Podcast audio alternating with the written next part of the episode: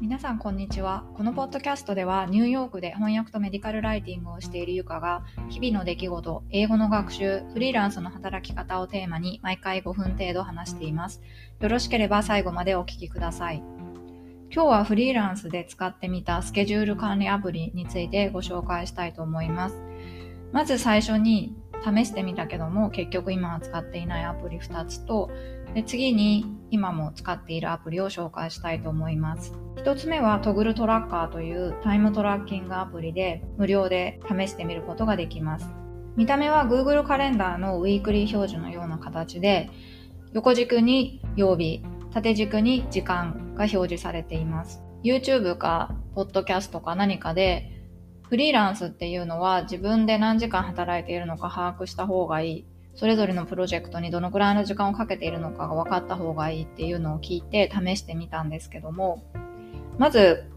いろいろなタイムトラッキングアプリがあるんですけども、このアプリに関しては自分で毎回開始と終了の設定をしないといけないっていうことで、何度も忘れてしまったりしたことがあって、後から追加して計算することも可能なんですが、正確じゃなくなったりして、結局使いこなせなかったっていうところがあります。フリーランスの働き方として、時給で働いている人もいて、何1時間いくらで何時間かかったので、今回の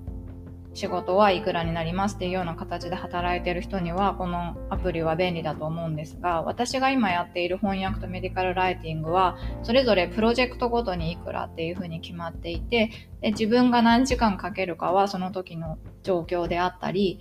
作業量にもよるのであまり時間全体の時間を把握するっていうことがそこまで重要ではないということがあります。時給の計算ができることで仕事が楽しかったり、意義を感じていたりでも、時給を聞いて、あそんなに安かったのかっていうことが分かると、モチベーションが低下してしまうっていうことがあったり、毎回その時給のことばかり考えるようになってしまうので、あまり精神的に良くないなと思って、今はもう使っていません。ただ、例えば新しいタイプの仕事をするときとか、どのくらい時間がかかるのか予測がつかないっていう場合には一度使ってみて次回からの価格交渉などには役立てられるのかなというふうに思います。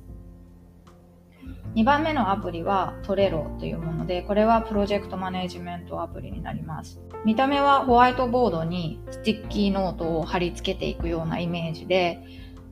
まずタイトルを設定して、それぞれの下にスティッキーノートをカードを並べていくような形になります。有料プランもあるんですけども、ほとんどの機能は無料で使うことができます。自分自身でそのタイトルとかカードを全部作ることもできるし、もうすでにいろいろな人がテンプレートを公開しているので、それをそのまま利用したり、アレンジして自分なりに使ったりっていうこともできます。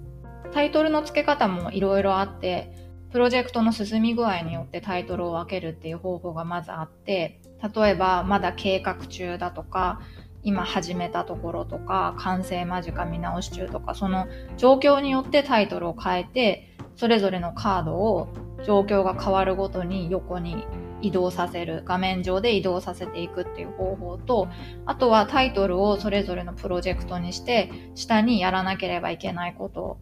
を具体的にカードに書いて並べていくっていう方法があると思います。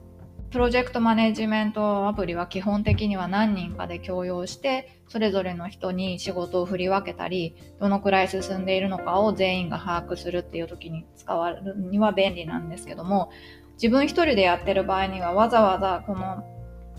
フォルダーとカードを使わなくても、デスクトップ上にフォルダーを分けて、で、その中に日付ごとのフォルダーなどを作っているのと結局あまり変わらないっていうことが途中から分かってしまって今はこちらも使っていません。では実際にどのようなアプリを今使っているかというと1つ目は Google カレンダーでこちらはあのプライベートの予定も同時に全部表示するような形にしていて大事なミーティングとか締め切りが何かと重ならないようにということでこちらは本当に時間を入れるというよりはこの日に何があるっていうのを忘れないようにするために使っています。であと私が個人的に便利だと思っているのは、進行中の仕事のスレッドの最後のメールにスターをつけておくと、スターのフォルダを見た時に今その仕事がどういう状況になっているのかっていうことが一覧で確認できるので自分が待っている状態なのか